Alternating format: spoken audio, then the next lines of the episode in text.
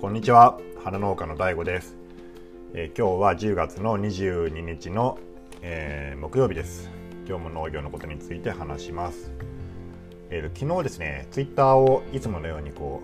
うダラダラとね見てたら、まあ、これダラダラと見てよくないですねツイッターっていうのは、まあね、自粛しないといけないなと思ってますけどまあ今日はちょっとその話じゃなくてえー、農水省の事業で令和2年度えっとね2022 2年からだったかな。ちょっとそこら辺が21年か22年か忘れましたけど、えー、農家の事業承継に最大150万円の補助金がつくっていう、まあ、そういうのを始めるっていうのがね確か農業新聞の記事だと思うんですけど誰かがシェアしててそれ見たんですよ。で、まあ、今日はねそのことについて話そうと思います。えっと、まずこの農業新聞の記事で、まあ、事業承継っていうふうにこう書いてたんですけどね。事業継承じゃないのかっていうふうにね思う人もいるんじゃないかなと思うんですよ。で僕も結構そういうふうに思ってたんですけどなんかいつだったかないつだったか誰かに聞いたんですけど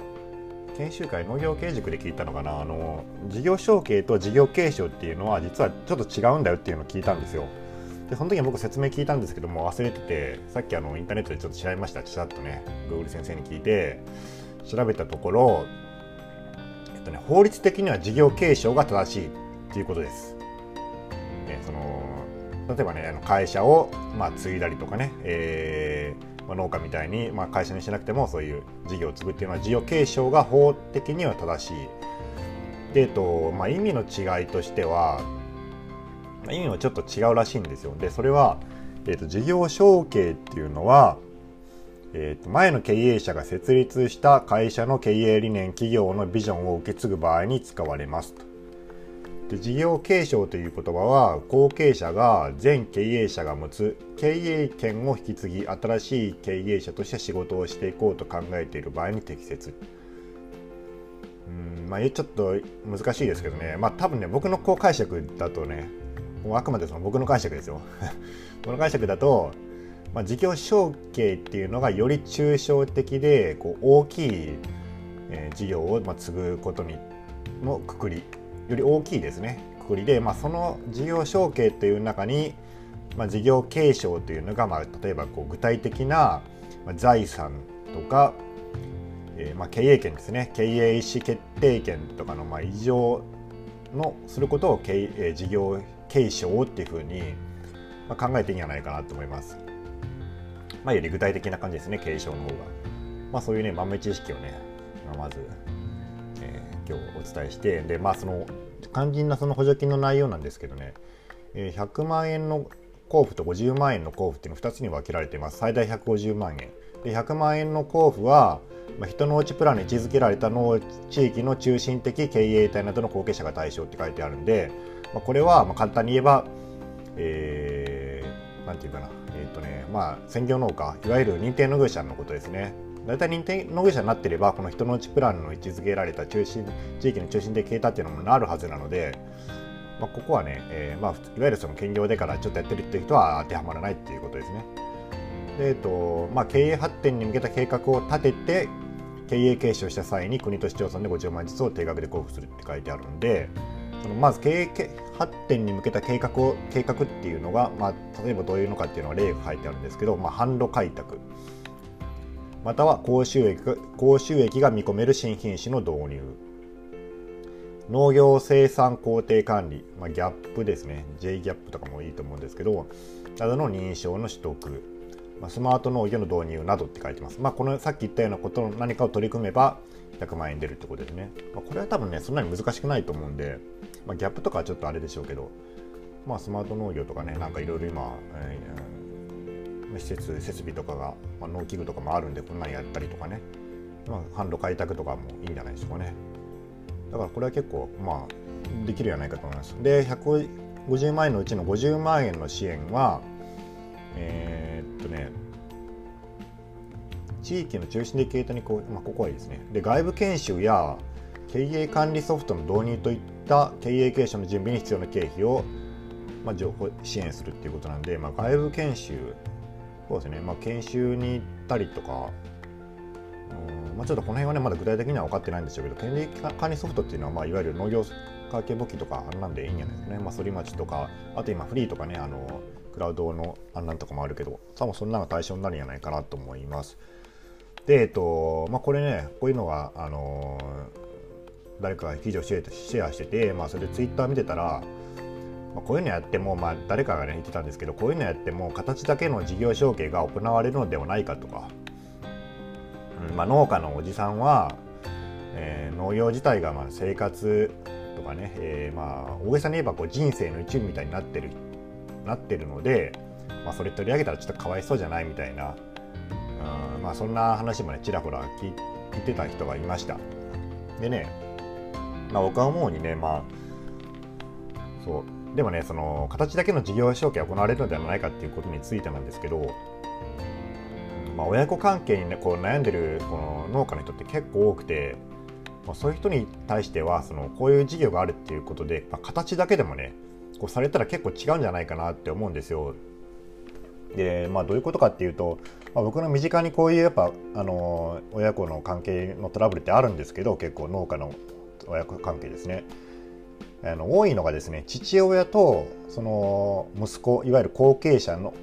の、まあ、配偶者つまりあの息子の嫁ですね。父親と息子の嫁との関係が、まあ、こじれるっていうケースが結構多いんですよ。で意外と嫁姑ってねあのまあ言われますけどえ意外となんか嫁姑ってなんか最近少ないんですよね。なんか僕は周りがうん周りのケースではね。なんですかね。やっぱこのこれがちょっとやっぱよく言われるから気を使ってるかもしれないですけどちょっとよくわかんないけど。まあ父親がその嫁に嫁のその仕事とか、まあ、家庭のまあ子育て家事とかあ何に関してでしょうけどね。まあこういろいろ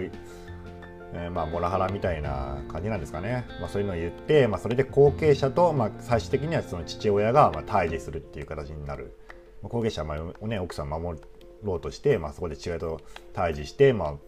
取り返しがつかなくなって、まあ、最悪の場合はもう家出っていうことですね、まあ、それ結構多いですね家出が。で、まあ、そういうケースもねその、まあ、嫁を守ろうとするんだったら経営権をもし持ってれば家出することはないですよね。この農業の事業っていうのはその経営者の、まあ、ものなので、まあ、その経営権を持っているとうん、すれば、えー、出ていくのは、まあ、相手ですよね。親が出ていけばいいだけの話なので。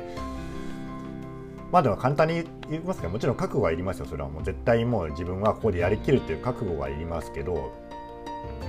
まあその立場的にはね結構これ結構変わってくると思うんですよ。やっぱ雇われてるってその相手から給料をもらってる親から給料をもらってるっていうのと、まあ、自分が経営権を持ってて、まあ、親父に給料やるっていうのがまあ全然違うんで。まあ、意識も変わりますからね、まあ、そういうのはね結構違ってくると思います。でもう一つはねうんとね営農の通帳が後継者に変わるだけでも結構違いますよね、えー、つまりその、まあ、通帳を持つってことですね。自分の営農の通帳。やっぱお金を握ってるっていうのはやっぱ強いですよね。お金持ってないともうどうしてもねそうなった時に出るしかないとか、まあ、別のところでやるしかないとかね。そういうふうになってしまうんで、まあ、通帳をね持つだけでも結構変わってくると。これ事業を使うことによって多分そういうことになると思うんでねであとはねそのまあ例えば補助金をもらったりする時ももちろん後継者の名前になるし後継者からま経営者になる人の名前になるってことですねその人の事業になるしまあ、あの農業っていろんなねあの謎の会合が多いんですけどそういう会合に呼ばれるのももちろん経営者なので、まあ、父親じゃなくてその後継者が呼ばれることになりますよね。でそんなことを繰り返していくうちに、まあ、周りの人はその後継者がもうこの人が完全に経営以上したんだっていうふうな認識になるんですよ。でそうなってくると、年が変わるごとにだんだんね、えー、その親子の関係の意識も変わってくることもあろうかと思います。まあ、そんな感じでね形だけでもやるっていうのにはまあ一定の意味があるんじゃないかなって思ってます。で、えー、まあ2つ目2つさっきの、ね、理由の2つ目っていうかあのあ父親がその生きがいを取られてかわいそうみたいな意見ですね。まあ、それに関してもね、まあ、もちろん一理あるんですよね。あの父親ってねもうずっと長年農業やってるから、まあ、それをね、まあ、話さない話したくないだろうし、まあ、無理やりねその補助金があるからって一平がさらかわいそうじゃないかっていうのはまああるっちゃあるんですけど、まあ、父親父親でねまあ、新しいじ仕事を与えれば、まあ、それ解決することもあるんじゃないかなと思うんですよね。うん、あまあ、まあ、結果的にはその事業を分けるってことですね。やってるその部門を。うんまあ、それをやると、まあ、部門が別になるんでそこら辺のねトラブルも減ってくるし父親も新しい仕事でやりがいを見つけたりとか農業も続けられるしそういうふうにすれば一つね、あの妥協点でいいんじゃないかなと思います。でうちのじいさんなんかももう亡くなってるんですけどね、まあ、70超えてもね、えー、花を別のハウス建てて作ったりしてたんですよ。じいさんはね過去にはその養豚で会社作って結構ねあの財を成した ような結構ね、えー、イケイケな人なんですけどあの最後までその花をね花をもう農豚やめて、えー、僕はね経営者になってもその花を別のハウスで作ったりしてたんですよね。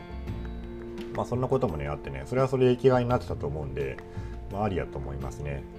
であの、まあ、具体的にねそのどうやって経営上したらいいかっていうのもあるでしょうけどね、まあ、僕の場合はねその父親がいなかったんでその父親はもう僕が17歳の時に亡くなったんですけど、まあ、母親が一応そこから経営者になって僕はね25歳のぐらいの時まで母親経営者でやってましたでそこから経営を移譲してしたんですけどまあでもそんな難しくないですよあのえっ、ー、とね税務署に行って母親をえー、の廃業届を出します。えー、まあ、要はあの今経営者の廃業届ですね。あその今話してるのはあれですよあの会社じゃなくて、えー、個人事業の話ですよ。個人事業の話ですけど、まあ、廃業届を出してで一緒に、まあ、その資産とかそういうのは自分が引き継ぐっていう手続きを税務署でするだけです。でそれは税務署に行ったらしてくれるんで、まあ、全然難しくないんで、あのちゃんとね、そこら辺がね、あの一緒にしといた方がいいと思います。あの経事業形事業承継するんであればね、まあ、そういう感じであの今日はねツイッターで見た、えー、農業新聞のね、えー、記事を、まあ、紹介していました。はい。それでは今日はこれで終わります。それでは皆さんごきげんよう。